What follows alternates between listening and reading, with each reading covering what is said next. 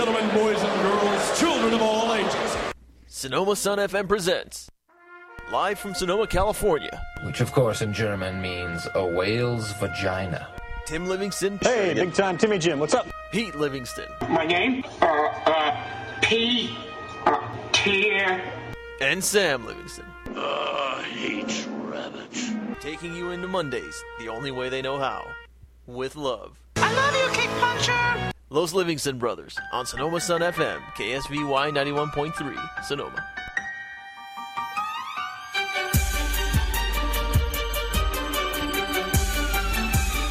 Welcome to the program. 11:01 tonight in the studio. We welcome you to number 63 of Los Livingston Brothers, show 63. Here on this kind of cold and cloudy night in Sonoma. Very we got a actually we got a pretty packed show for you this week. A lot of things going on, a lot lot of stuff to talk about, and uh, we're actually going to have just myself in studio right now. Sam should be joining me in a few minutes, and we're going to have Pete calling in live here in a couple of minutes from San Francisco, where they just finished up the NorCal Regionals on the path to Evo. Uh, a lot of good things going down there, and, and Pete uh, shooting his documentary, which we'll also get to when he uh, when he calls in, as some some big news this week on that front.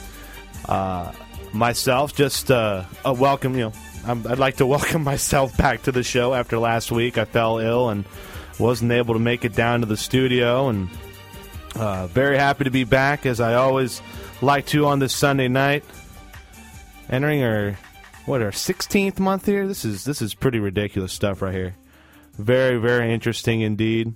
And uh, some, some good stuff here on SonomaSunFM.com, SunFMTV.com for the now forwarded link. You also have us on 91.3 FM in the Sonoma area, reaching out amongst the Valley of the Moon as the moon sits on our on our uh, actually right above us tonight right now.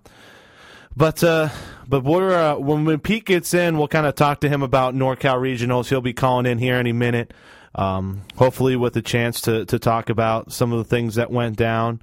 Uh, he's been following three players uh, on the road to Evo, which will happen second week of July down in Las Vegas at Caesar's Palace.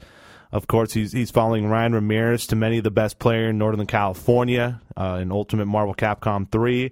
He's also following Neo, who's trying to uh, usurp uh, Ryan Ramirez. And then uh, you have Garrison Young, uh, an actual local Sonoman who was here last week. If you guys were able to listen to the show, we hope you're you were uh, you're enjoying that. And then uh, and you know he was in the Super Street Fighter 4 Arcade Edition tournament tonight. Uh, it's 2012 if you got the, the latest update of it. So we'll have a chance to talk to Pete about all that stuff. And then, man, oh man, we had you know, uh, you know, Final Four. We had we had a couple of. Um, you know, Sweet 16, you know, and, and if Pete gets the, the chance, we know he's busy. He's actually trying to, to get a an interview with Ryan Ramirez right now um, after what he did today, and we'll kind of keep that in uh, in in check before before we get Pete in.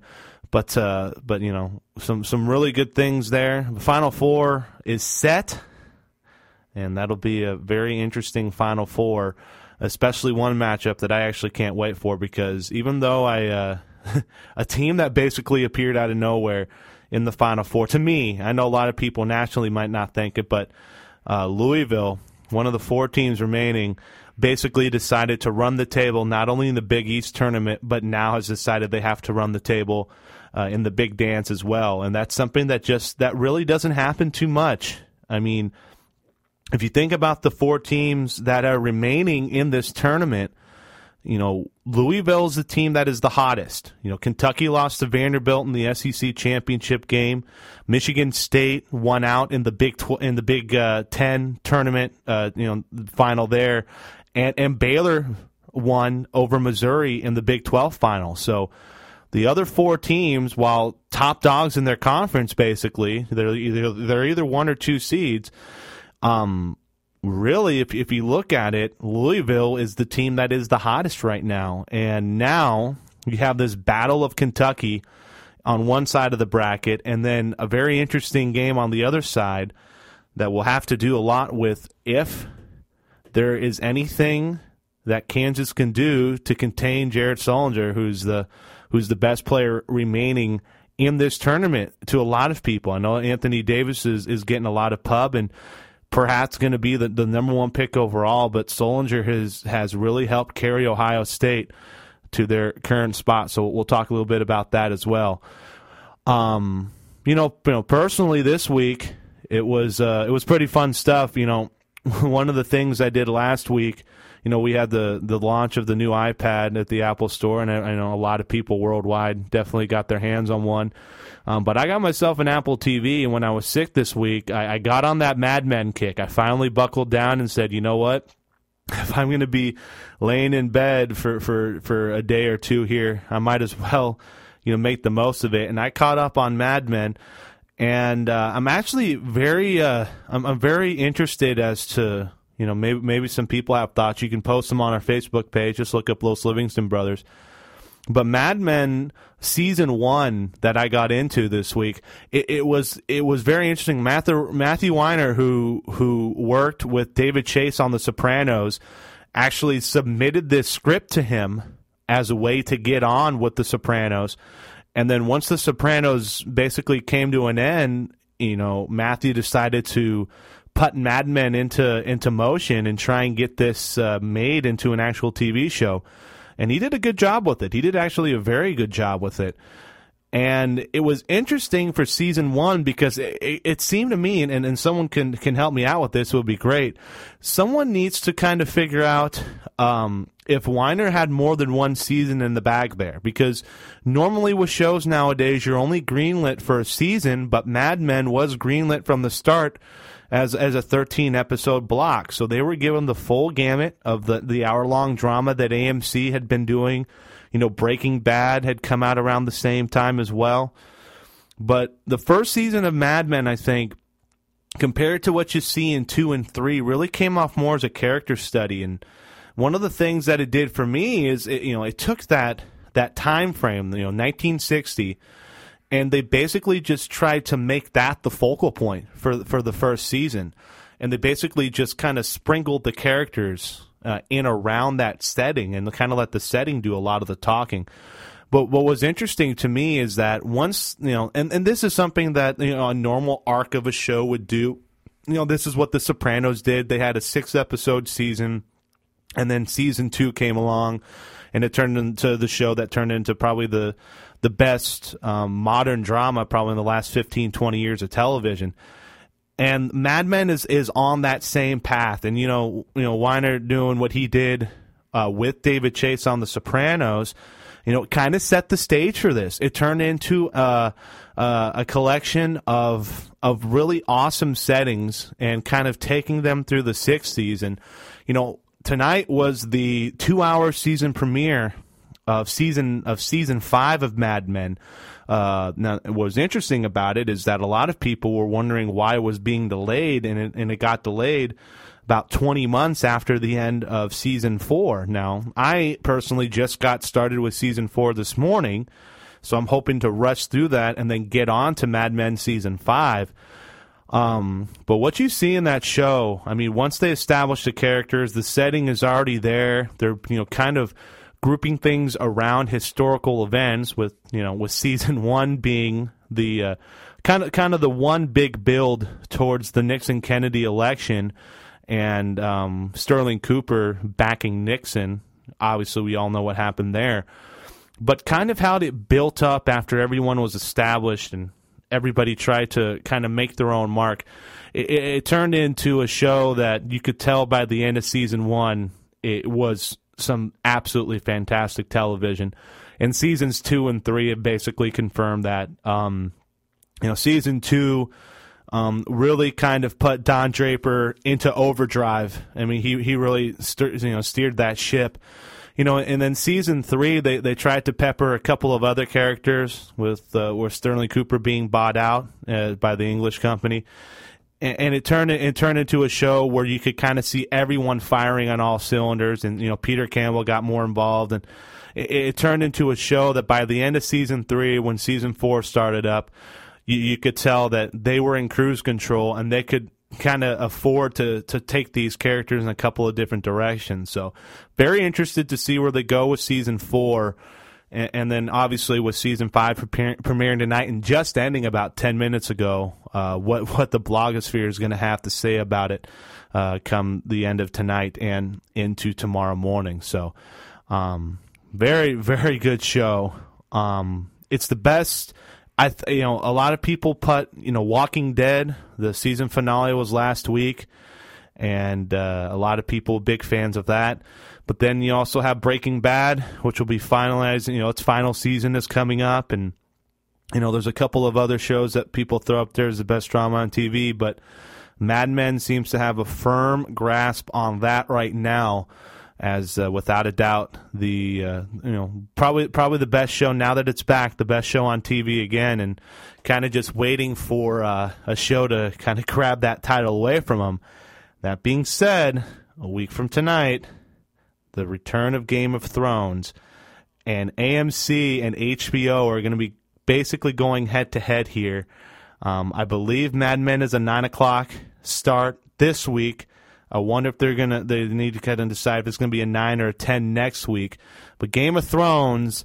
Uh, basically, just thrust into the scene. Their ten season episode, you know, their ten episode season, really turning the, the the TV world on end. And now, after establishing this this huge story, uh, with with all these different characters and, and kind of going in one direction or the other, and these awesome previews that Game of Thrones uh, has put together, leading into what is going to be a very interesting season two. Um, man, oh man, TV TV is going to start getting good here. Uh, and on top of that, you know, Community returned the last two weeks. Uh, very happy to see them back. It's interesting though. It kind of seemed like maybe there's a couple of shows that they wanted to to run right now, um, kind of in the can, and then and then pushing things forward. But there's a two parter that starts next week that a lot of people are gearing up for as well. So uh, pr- pretty uh, pretty good stuff on TV right now, and and normally. You know the summer months, know, as it used to be. You know the fall shows would hold into spring, and then there'd be con- kind of some like a mini series or something that would normally hold in summer. Now, though, networks have kind of split up their shows to kind of run, you know, in concurrence with each other, just taking over time slots throughout the year. Uh, you have that AMC has basically mastered that. They have their their four big shows that they run on that same Sunday night time slot, and have, and have really kind of turned it into, you know, real pushing HBO for, for the best you know cable station out there. Showtime, of course, has been doing that too with you know Californication and Weeds previously, but um, this is going to be a fun summer. And and also con- considering a lot of the movies that are coming out this year, you know, 2012 could turn out to be a, a pretty good you know end to end entertainment year on on the TV and movie front. So a lot a lot of things to look forward to there. Um, on top of that, too, this weekend um, was was the release of the Hunger Games, and uh, I posted something about it uh, a couple days ago. Um, I might I might have still been sick. I'm trying to remember when I did this, but man, did I! Oh, it was Friday. It was when when the movie was released, and uh, boy, did I incite a little argument there. You know, I, I have to put it out there. There is definitely no coincidence that on Tuesday the Blu-ray edition of Battle Royale was released the same week that Hunger Games came out. There's no coincidence with that at all. Um, and and you know, understanding the different types of societies in, in both books and, and different you know and the differing ways that the two books that turned into movies went went along with their specific stories. You know, it, it's in in the end, it's you know it's a game to the death in both. Um, obviously, you know, Battle Royale definitely pushed that. Uh, you know that envelope, and it was to the point where it didn't get an actual U.S. release um, for almost 11, 12 years after it was made in Japan, it became a region-free DVD. This is this is how this is how how you kind of figured you know what people were going to be into it. When it was released as a region free DVD, I think in 2006 or 2007. This was when I was going down to Amoeba Music on a regular basis in San Francisco, and and you could tell as soon as you got down there that it was it was a pretty high price for a brand new copy of it. But the, it was it was flying off the shelves down there because otherwise you were you were finding any other way that you could watch it but it was the first time that it had been released on a region free DVD, which means that you can actually play it like on a PlayStation 3 or in your own, you know, DVD player. But then they were able to find some US distribution and you know, it, it's interesting that you know, the Hunger Games trilogy, I think it's a trilogy now that that is that has been released.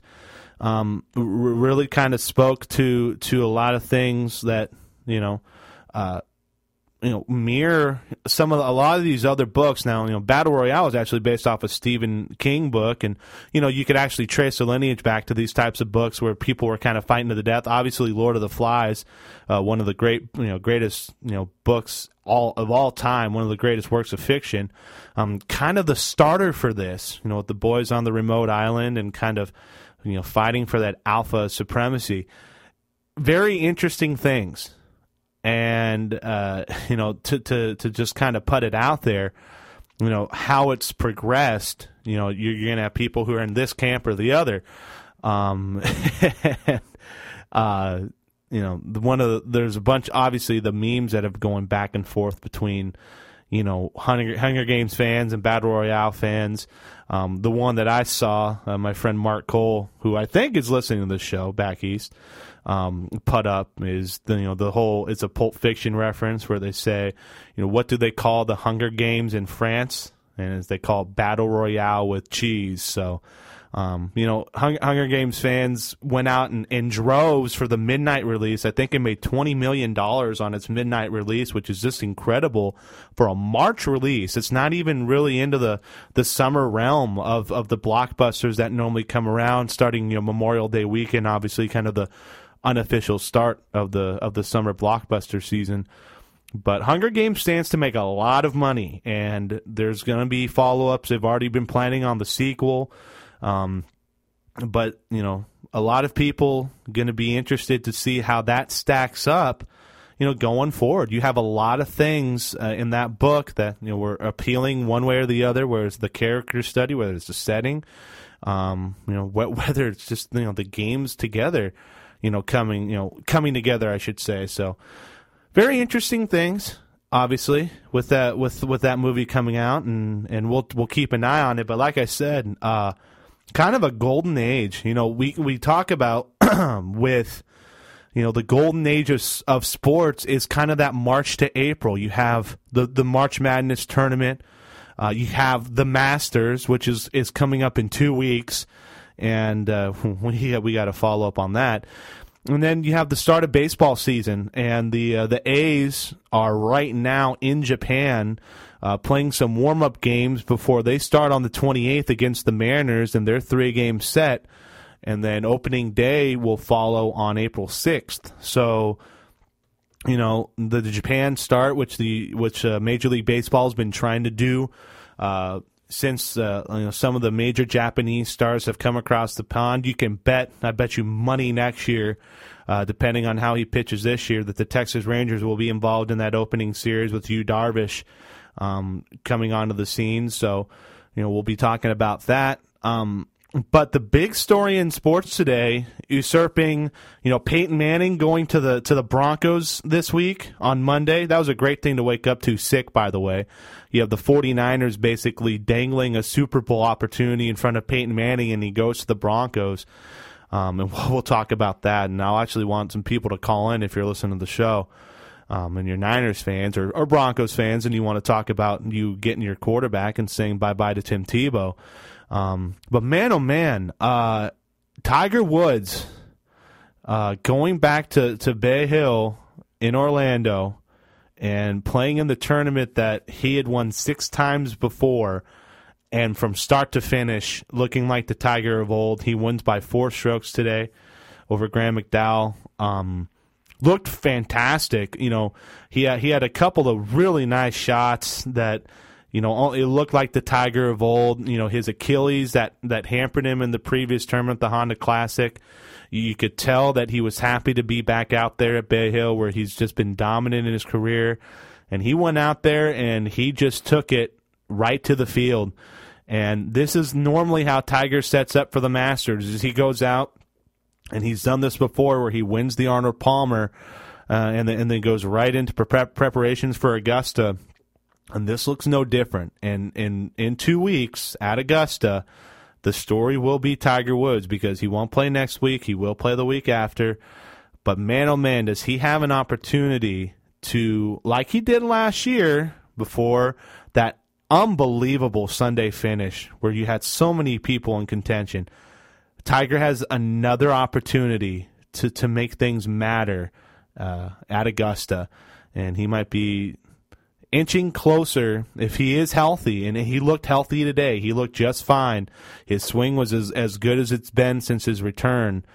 You know, he, he he's looking pretty good looking in the Masters, and we'll keep an eye on him uh, in two weeks' time. So, um, other things in sports this week, you know, you know there there was a lot of fallout from the Monta Ellis trade a couple weeks or last week, I should say now, where he was sent to the the Milwaukee Bucks uh, in exchange for Stephen Jackson and Andrew Bogut, and then Jackson was then flipped to the San Antonio Spurs for Richard Jefferson. But what a lot of people now aren't talking about, and I, I find it strange after what happened on Monday night, and we'll get to that in a second, is that Klay Thompson has stepped in to that number two guard role that Monta Ellis has left, and he has absolutely flourished. Um, you know, the 11th overall pick out of Washington State, a guy who a lot of people just saw as a shooter. Now, um, even with Steph Curry out, has really taken his game – uh, to the next level. He has turned in to more of a complete player. You're really seeing him not just become this great shooter, but he gets his team involved once the ball's in his hands. He does a great job of letting the game flow to him and then making the right decision. He's still got a little, you know, a few kinks to work out of his system still, but you know, this was the first draft where Jerry West had a chance to to kind of get in the ear of the player development side for the Warriors and it looks like he's got a good pick here because Klay Thompson, uh, outside of Kyrie Irving, um, who's who's definitely turned himself into one of the premier names in basketball already. Uh, Klay Thompson is looking like a, a, top candidate for Rookie of the Year if he continues this. And between him and, and Isaiah Thomas surprising people at the number 60th pick, the last pick in the draft, um, turning into a much better selection right now than Jimmer Fredette.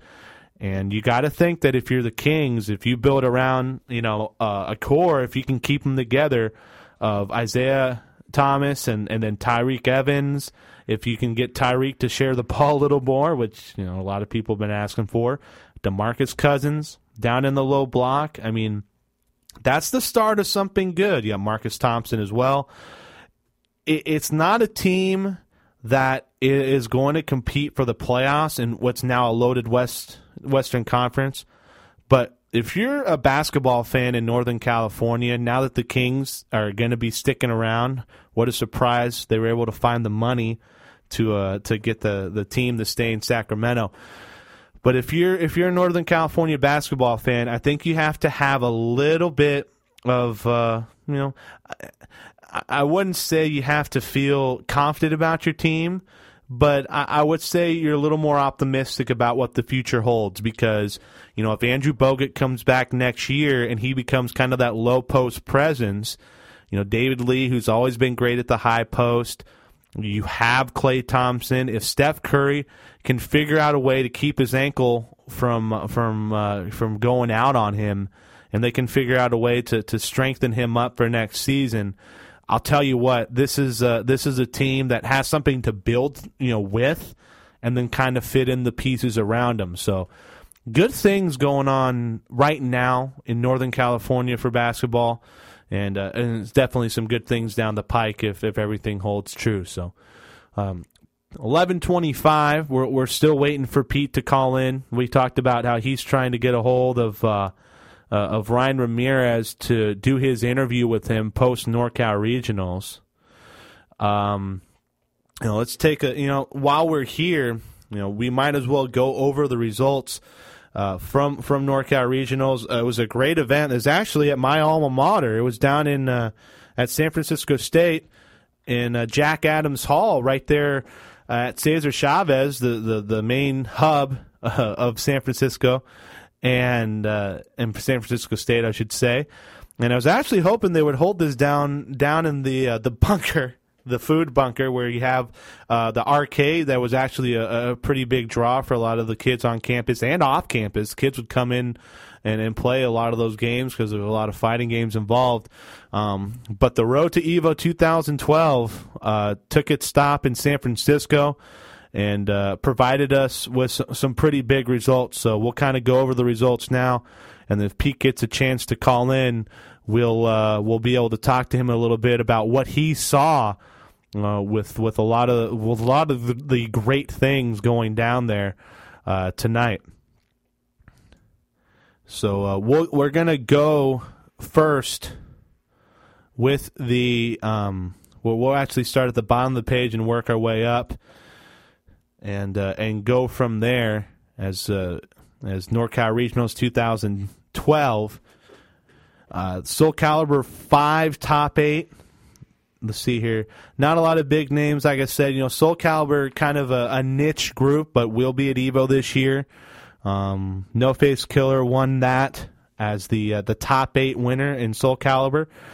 King of Fighters, which we obviously have a, a big uh, a big you know part part of our, our show of, simply because you know we've been a fan of the SNK fighters for so long. Gibby Zia, uh, SNK-Capcom.com. We've had him on a, on a lot, and uh, Combo Fiend who we, we know from, from the Marvel game actually came over and played in the in the King of Fighters 13 top 8 bracket and and placed in top 8. He was he was 7th overall. He was tied for 7th. Um, but uh, Chris KOF, one of the, one of the one of the best players out there, uh, took it with with Shen Duolong and uh, Iniori. No bloody Ori there. Uh, taking that with uh, the grand finals win, and he actually had to come from losers bracket to do it, um, beating Yoshi, his teammate, actually uh, three two, and that forces the reset into a true grand final, and winning it three 0 in in that final. So. We'll now get to the Street Fighter Cross Tekken and the game that a lot of people were wondering how was going to play in a major tournament setting. Uh, since its release the the first week of March, this is the first major tournament um, where it made its mark. Now there had been invitational tournaments with it and and all kinds of stuff, but uh, you know this this game that has absolutely gotten rave reviews is turning into kind of the surprise fighting game of 2012. A lot of people wondering how this was going to go, and it, it's turned out to be a good one. We'll we'll kind of start. You know, they they go top 32 here so they, they extend the bracket out here uh, after pool play and start the top 32 today. Uh, amongst the top 32, um, Latif getting himself into to top 25. Of course, his run in Evo 2011 with Crimson Viper. Uh, uh, you know, you know, one of the, the more remarkable runs of 2011. Um, and then in the top 24, no real names of note except for Mike Ross, who got in there uh, tied for 17th. Uh, in the 16s, uh, Alex Valle went in with Kazuya and Ryu, and Ricky Ortiz actually finished tied for ninth with Chun Li and Rufus. Uh, hold that thought as we get into the other games. And then the top eight, you had Combo Fiend hitting fourth with Julia and King, and then Infiltration uh, winning it out with Ryu and Rolento. So some of the bigger names there. Um, you know, as as far as the characters go, you had a lot of, of different teams out there. Uh, you know, Ryu and Rolento, uh, Xiaoyu and Hwoarang, so a Tekken only team there. Jin and Rufus. You had you know Julia and King. You had Guile and Rufus, uh, Hwoarang and Yuri, Cammy Rufus, Sagat Zangief, uh, Rolento Kazuya. So you know you could tell this is a game that's still kind of you know trying to find its tiers, and then once it does that uh, you can you can really turn that into uh, into something good. So, uh, and and we're gonna we're gonna we're gonna see that going on in just a second here. So, I got to wait for the page to load. So I'll be stepping aside from the the page for just a second here.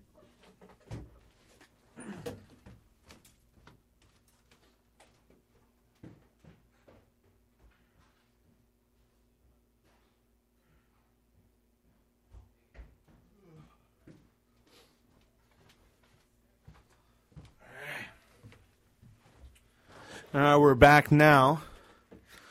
As uh, we've hit the 11:30 mark, and Sam will actually be sitting down and joining me, hey. fresh with fresh, fresh with 7-Eleven chili hot dog, chili cheese hot dog in Yeah. hand. By the way, Sam, you got to grab a chair here. So, Dumb one if I do.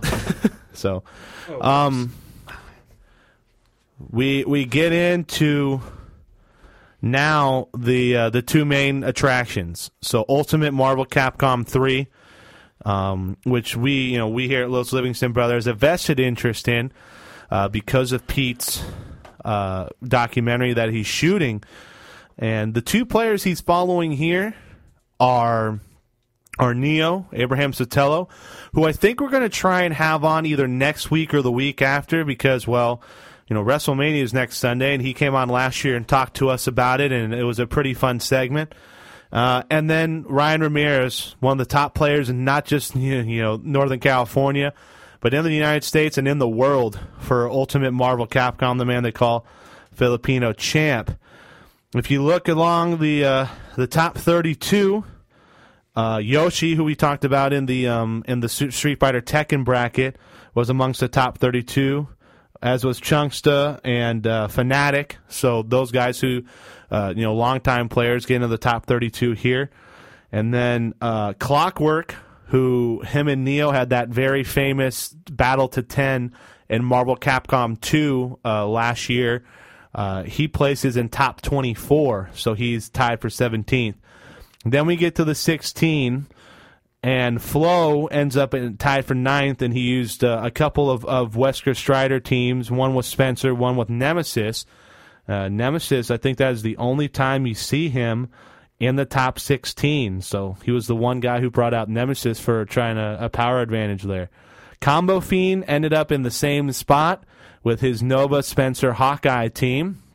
And then we get to the top eight. Uh, Neo ends up in fifth place with Wesker, Magneto, and Phoenix. Uh, PR Balrog, Puerto Rican Balrog, actually threw out three different teams uh, using Spencer, and then you have Wolverine and Wesker, Dante and Wesker, and then Wolverine and Felicia, which is very interesting. Felicia, that's the only time that Felicia shows up uh, in the top eight. Uh, of course, Combo Fiend also, you know, one probably the best Spencer player in the world. Uh, but then you see him with Knives, who ended up being in the finals, going up against we talked about him, Filipino, Filipino champ, Ryan Ramirez, going with uh, two thirds of the uh, the old school trio with Magneto, Doctor Doom, and Phoenix. And uh, early reports from Pete, and he'll he'll try and get on here any minute. Uh, really were that his Phoenix was absolutely unstoppable, and as soon as he got it going, uh, you you really couldn't you just couldn't stop him. Uh, he didn't blow through the the finals. Um, you know, obviously it was best of three leading up to the grand final, um, but in in the winner's side, uh, it ended up being let's see here, that's the losers bracket tag. We got to figure out where. Where Filipino champ ended in. So he got the bye to the 16, and he took care of Neo. So that was, you know, two, the two people that Peter's, you know, documentary focusing on took care of him in the winners bracket in the 16. And then in the eight, Neo took care of Infrit and got to the um, the losers bracket in the eight. Is Philippi- it Infree or Infrit or I'm I'm not sure. I'm thinking of Efree Yeah. when I first read it. Um, Filipino champ then took on o- OMG. It's Andre 2-0, and he got right to the to the the, the semifinals there, and actually went on to uh, take on uh, you know, basically the winner of the losers bracket, and Neo was very close to getting there. Uh, he did beat in for it, but then ended up uh, losing in the. Let's see here, uh, losing to Patrick two nothing to to knock him out of the tournament. PR, PR Balrog, which would have been a fantastic final, loses to Knives in the in the losers finals, and then Filipino champ doesn't even allow a reset and takes care of Knives three to one, um, beating his Spencer Sentinel Akuma mix. So Ryan Ramirez, who Pete, like I said, trying to get a uh, a uh, an interview with him right now, wins NorCal Regionals 2012, gets some Evo points, and looking very very strong as the the road to Evo continues.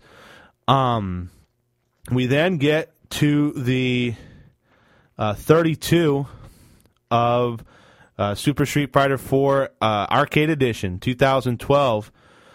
And, uh, and a lot of the, the usual subjects there. You had uh, Marn Online Tony getting into the top 32. And obviously, Tony, uh, you know, helping put this together and has put together Evo since the beginning. Um, you also had Mike Ross, always with the Honda, but also throwing Blanka into the mix, and uh, Mike Chow in the in the top uh, 16. Um, Combo Fiend and Alex Valle tie for fifth. Uh, Valle with Ryu, Combo Fiend with Oni, and then Abel. Latif with Crimson Viper actually comes in fourth, which is very interesting considering what his his rise to, to power was like uh, during Evo of last year.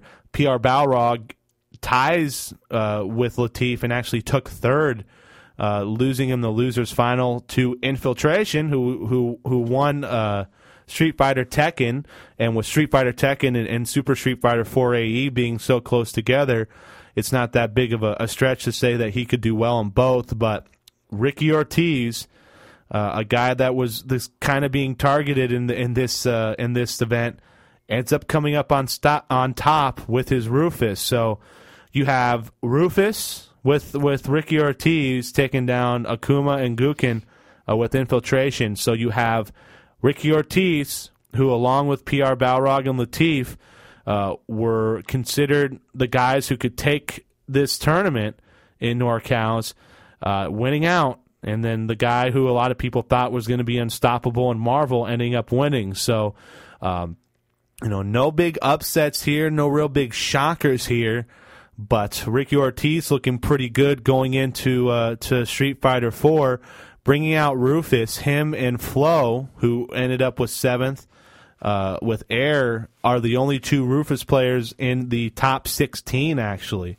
So Rufus, who really kind of stepped back for the Twins, Fei Long, and then uh, and then Crimson Viper, uh, not there. And in fact, if you look at the top sixteen, you only have one twin, and it's Yang. It's not even a Yun. So the Twins, who a lot of people are talking about, was going to get nerfed in, in AE, it comes to fruition. So.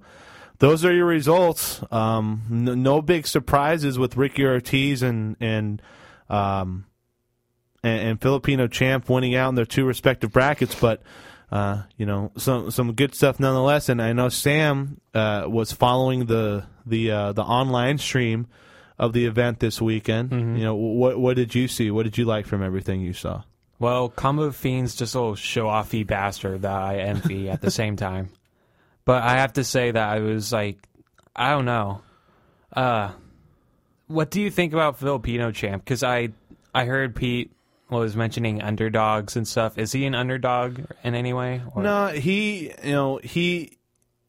Uh, he he's the guy who a lot of people are gunning for in Northern California. You know, Oh. he's he's kind of the guy. You know, Garrison Young, who who is the local guy that we were talking about. Um, he he's one of those guys that was that was trying to to to get in and and, make his mark on this tournament. He ended up uh, having a pretty good tournament, but then fell out. I believe he was just outside of the 32. I'll have to ask Pete um, to, Oh. to see how that worked out. But um, he he's definitely going to be preparing for Evo, and you know you have these guys like uh, you know like I mean the top eight. Holy criminy! I mean that's that's a who's who really. you know, Ricky Ortiz, Infiltration, PR Balrog, Latif, Combo Fiend, Alex Valle, Aaron Flo. I mean, you know, those th- that could be the top eight at Evo. You know, may maybe save one of those guys for, uh, you know, for Daigo or Umehara. So it's going to be a fun time in Vegas if, if you know they're, you're having this great turnout in NorCal regionals, and you know you still have a couple of big tournaments leading up to to July. So the, the things could change obviously, and, and you know characters coming out that people are going to use they could change as well. But uh, but still some good stuff from NorCal regionals, and hopefully we'll get Pete on here before too long, and uh, and to talk about it. Oh, I So- know. I'd love to hear from him. Yeah. So uh, when I talked to him before he came on tonight, he said he was very happy with, with a lot of the stuff he did. So so good on that stuff. Um, you know, one of the, one of the things that uh, you know, you know, Sam, you know, I was talking about like things we accomplished this week. You know, two things for me stick out. One, Okay. uh, I beat Final Fantasy VII after Nice. 70 hours of gameplay.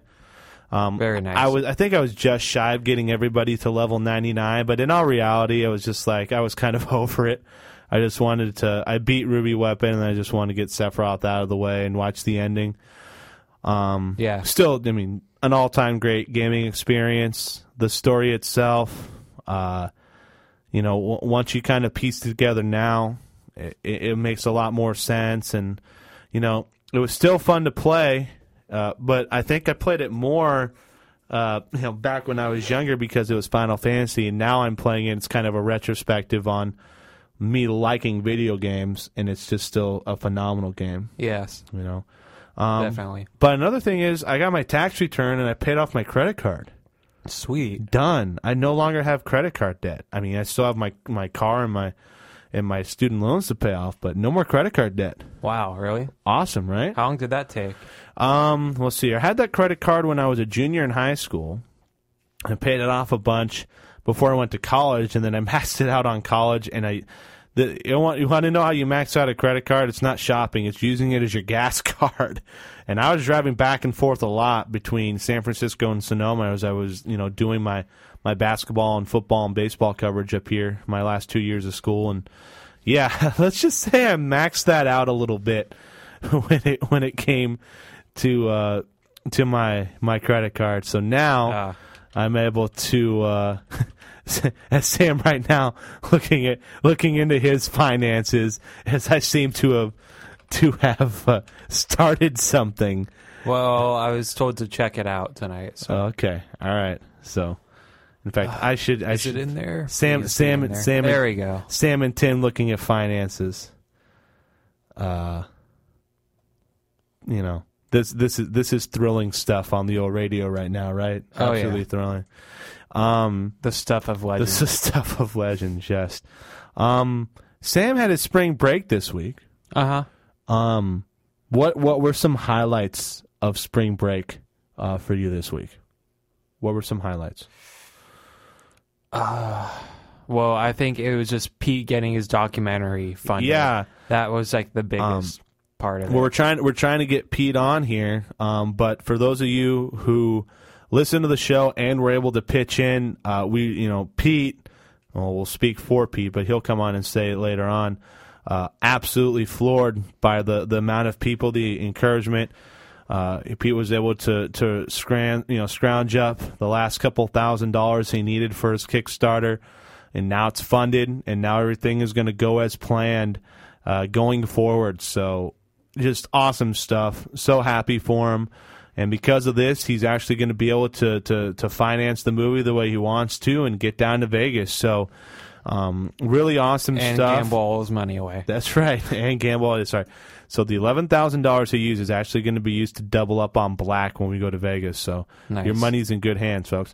Very Uh, nice. But uh, but uh, but it was great stuff, and you know a couple people were able to get the word out. We actually uh, saw it in the Sonoma Index-Tribune this week, and we also saw it uh, on a couple of on a one gaming website in particular. Very very fun. Uh, uh, you know, very very fun stuff to to to kind of see all this come to fruition, and uh, just overall one of one of the the cooler things that's happened, and Pete very happy with it, and you know he's gonna he's gonna have a busy couple of weeks coming up as he is going to uh, to you know enjoy uh, uh, you know the the making of this documentary, and then on top of that, you know he's also going to be able to take uh, take part in the international film festival, which will be coming up here in a couple of weeks, and we can only hope that uh, that Quattro, the the great the great Taylor Seagrist, will be in studio, or we'll hope, Yes. if he has another movie that he uh, so financed.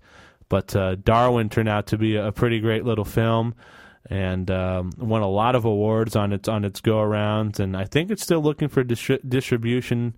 We haven't heard too much lately, but some good stuff there. So um, Pete will have more about that, I'm sure, in the weeks to come.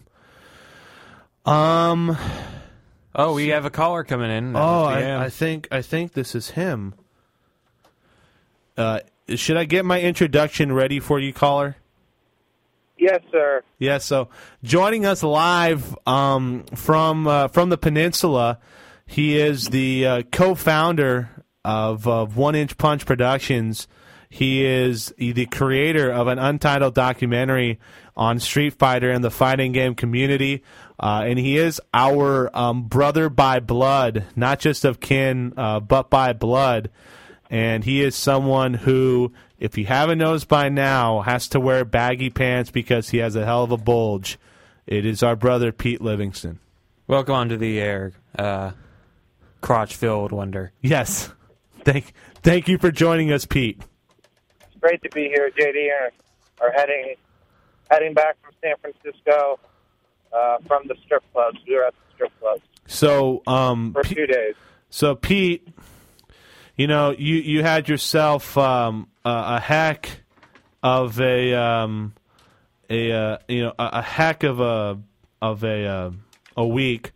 Obviously, a lot of ups and downs, a lot of roller coaster emotions. Um, That's what happens when you go to a strip club. you know, um, how how how many ugly ones were there? There, this past week, there were a lot of ugly ones. I'll tell you that. Um, There were a lot of ugly.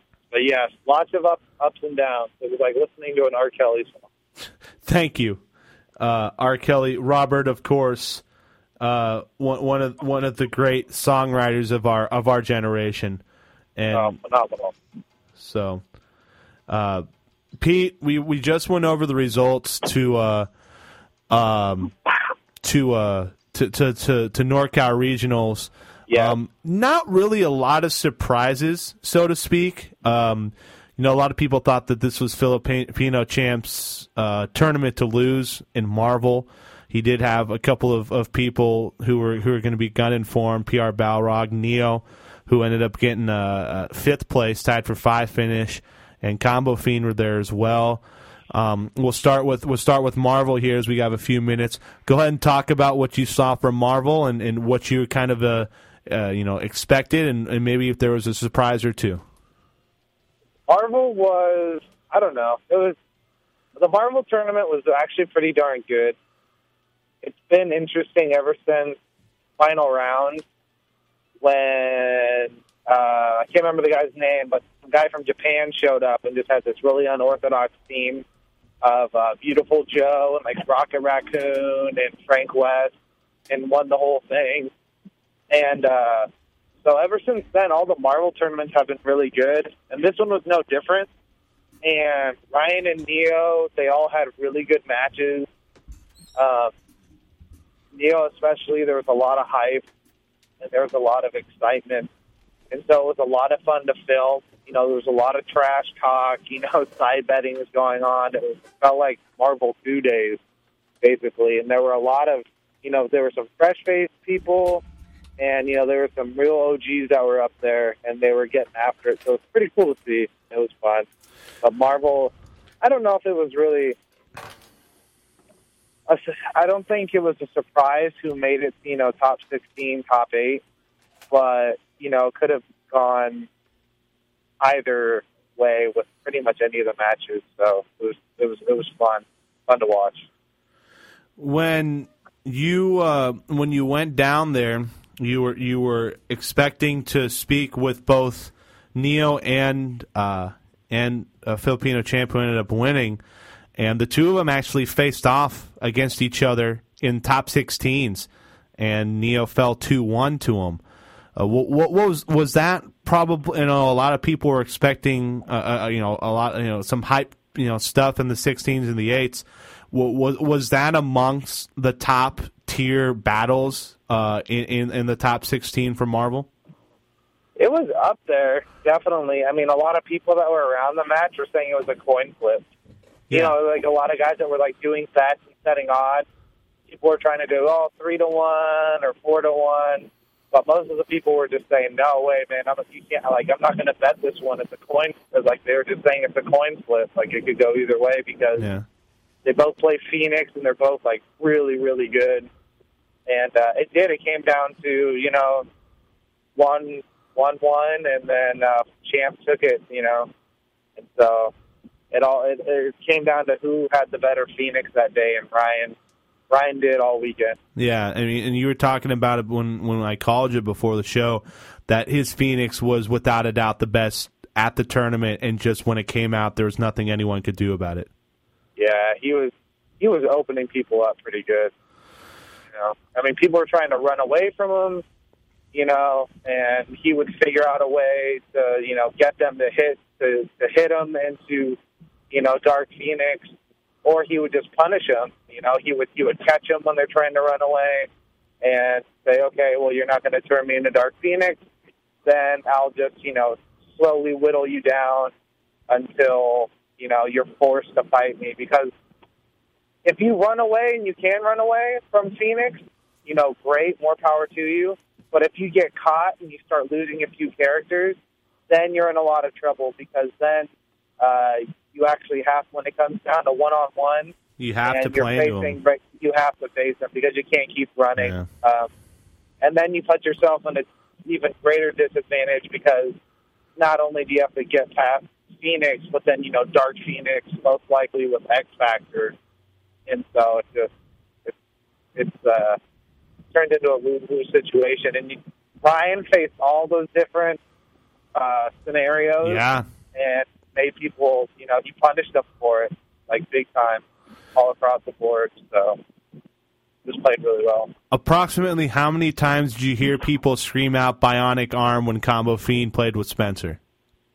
There were a lot of bionic arms. Yeah, There were a lot of people yelling "Jean" when Dark Phoenix would come out. Yeah. they would all scream "Jean." thank you, So that was pretty funny. Professor Uh, Xavier.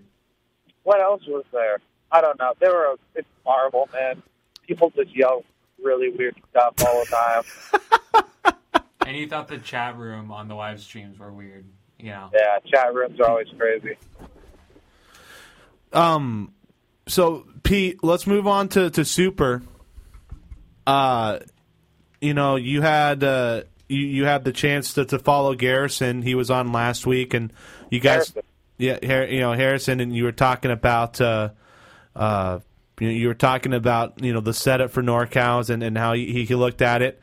Um, and it was it was a it was a tournament where when you look at the top eight for for for for for Super, there's a very good chance that you know most if not all of those players are are going to have a chance at getting top eight because that was as loaded uh, a top eight as you're going to see without true international competition, and, and it, it was some of the best players in the game that ended up playing in that final. It was good. It was with Harrison. Uh, Ryan just didn't do very well because he. I don't. He. I mean, Seth is a bad matchup for Dalton, and he happened to face the best Seth in the United States in online Tony, and he got blown up pretty bad. He lost to him twice. Um, so he got eliminated. He didn't even make it out of his pool. He had a really tough pool. And then Harrison was kind of rolling, you know, undefeated, the, the top 32 winners, and then just kind of hit a speed bump on that, you know, uh, when it got to the top 32, and then uh, lost two in a row. And he was really disappointed about that. He was still in a funk over it uh, today, actually. Yeah, he was really upset. Uh, so, I mean, felt bad for him, but you know, it's good that he's he's that upset about it because he knows that he's going to really gear up for whatever tournament he goes to next. So that's good. But yeah, really good uh, infiltration and Ricky Ortiz were at the end. Infiltration is from Korea, really good Akuma player, and um, also Air from Canada, who's a really good Ryu player, Mm-hmm. showed up. And you know, Alex Valle looked really strong actually. Um, Yeah, that's that. That's a great showing for him. You know, it, Yeah. it really is. Um, and Latif, Latif in fourth. Now that's now you know obviously he was having trouble. Not Was he? lie, he was having trouble. All it was like for the like he he was having he was just not. yeah. and, I think he, was with with uh, Evo, he was making all the right moves, and not saying he's, he's not a good player because he's a really like he's an amazing player, but I think you know the ball didn't always fall his way. He got a, he caught a lot of really great breaks throughout the tournament, but um, he he got caught a few times. And uh, you know when he faced PR, I think he eliminated uh, PR Balrog. yeah, Balrog took him down, and then Infiltration took Balrog down in the losers finals. Yeah, PR Balrog just beat uh, uh, Latif. Just he just played really solid, Yeah, really great defense, and none of the the burnt kicks. Well, he wasn't getting crossed up or anything, and wow. wasn't wasn't getting caught doing anything stupid. Just played really safe, and uh, and uh, beat him pretty good. Is uh, it, you know, with the 2012 patch, is this Rufus's return to top tier? You think because Ricky Yeah, Or- Ricky know. Ortiz pretty- pr- was was pretty damn good with him. uh, You know, when four was out, and now that you've kind of gone through Fei Long and Yang and Yun, uh, and they've kind of fallen off. You didn't have a Yun uh, at all in the top 16. You had one Yang with illiterate.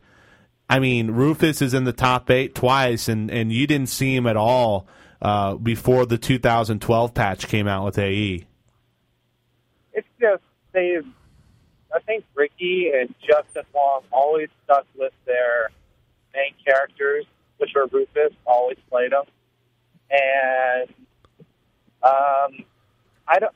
I think he's he's strong. I don't think he's like god tier or anything like that, but I think he is. Uh, he's a very viable option. I think, and I think you're going to see Justin Wong and Ricky Ortiz. They're going to keep playing him, and they're probably going to be pretty darn successful. I think this tournament. Pete, I don't know if you can hear this, I can hear. but you know what? Um, we wanted to say congrats to you. Eleven thousand and one dollars as your Kickstarter completed this past week. You got all the money you needed for the documentary that you are currently shooting, and uh, very, very much so a great success that you were able to get that taken care of. So, congrats on that. Oh yeah, definitely. I mean, it's a big time weight off our shoulders doing this documentary since we were able to do the Kickstarter thing. Because now we can go ahead and book, you know, the rest of our tournaments, you know, for our filming, and it just makes everything so much more simple. You know, we can do our hotels and our plane tickets and everything, and we don't have to worry about, you know, anything else. So it's, it's like huge getting that I mean, there's not a lot of money in the filmmaking world, like I always said. You know, eleven, eleven grand. Well, it's more like ten grand because you know Amazon and Kickstarter get a, a, a percentage, but it. uh I mean, still, man, that's going to help us out tremendously with uh Truly. doing our film. Well, Pete, thanks for coming on. We know you were a busy man this weekend, uh, you know, talking to Ryan and, and, and Harrison and, and, and Abraham. And we got to get Neo on, dude, WrestleMania next week, and he's Yeah, going he to have to come. to. He, Good. he actually brought it up. He wants to come on and talk WrestleMania. Well, we're going to get him on next week because we got that. We have Game of Thrones. We have a lot of good stuff. Final Four, baby! Dickie B. Dickie B. appearance tonight. He made an appearance. He just made his appearance. So, uh, I was helping before that. Hey, I was by myself though for a while. I couldn't throw out my voice that early. Uh, that, okay. But that being said, Pete, thanks for coming on. Um, and we're gonna have you. We'll obviously have everybody in studio, and it will be our April Fool spectacular next week. That's Oh, gonna be that'll be fantastic. Absolutely phenomenal. All right, Pete. We'll drive safe. We'll, we'll we can't wait to hear more from you. Uh, you know, with NorCals and, and hear some of the feedback from Ryan and Neo, and we'll have Neo on next week because if we're gonna talk WrestleMania, we might as well talk it with him. Alrighty, man. All right, man. Take care. All right, later. All right, bye bye. The great Peter Livingston, live from San Francisco. That's going to do it for us this week. We've gone actually a little over time. Uh, Sam, do you have any words of wisdom for us before we leave? Yes, a value one dollar eleven cent 7-Eleven hot dog always tastes better knowing that your brother made eleven G's for his film. Very nice. Symmetry in this world, ladies and gentlemen. We'll be back when the calendar turns to April, and uh, we hope that you've enjoyed this week. We will see you next week, and keep track of us on Facebook at Los Livingston Brothers. Until then, goodbye.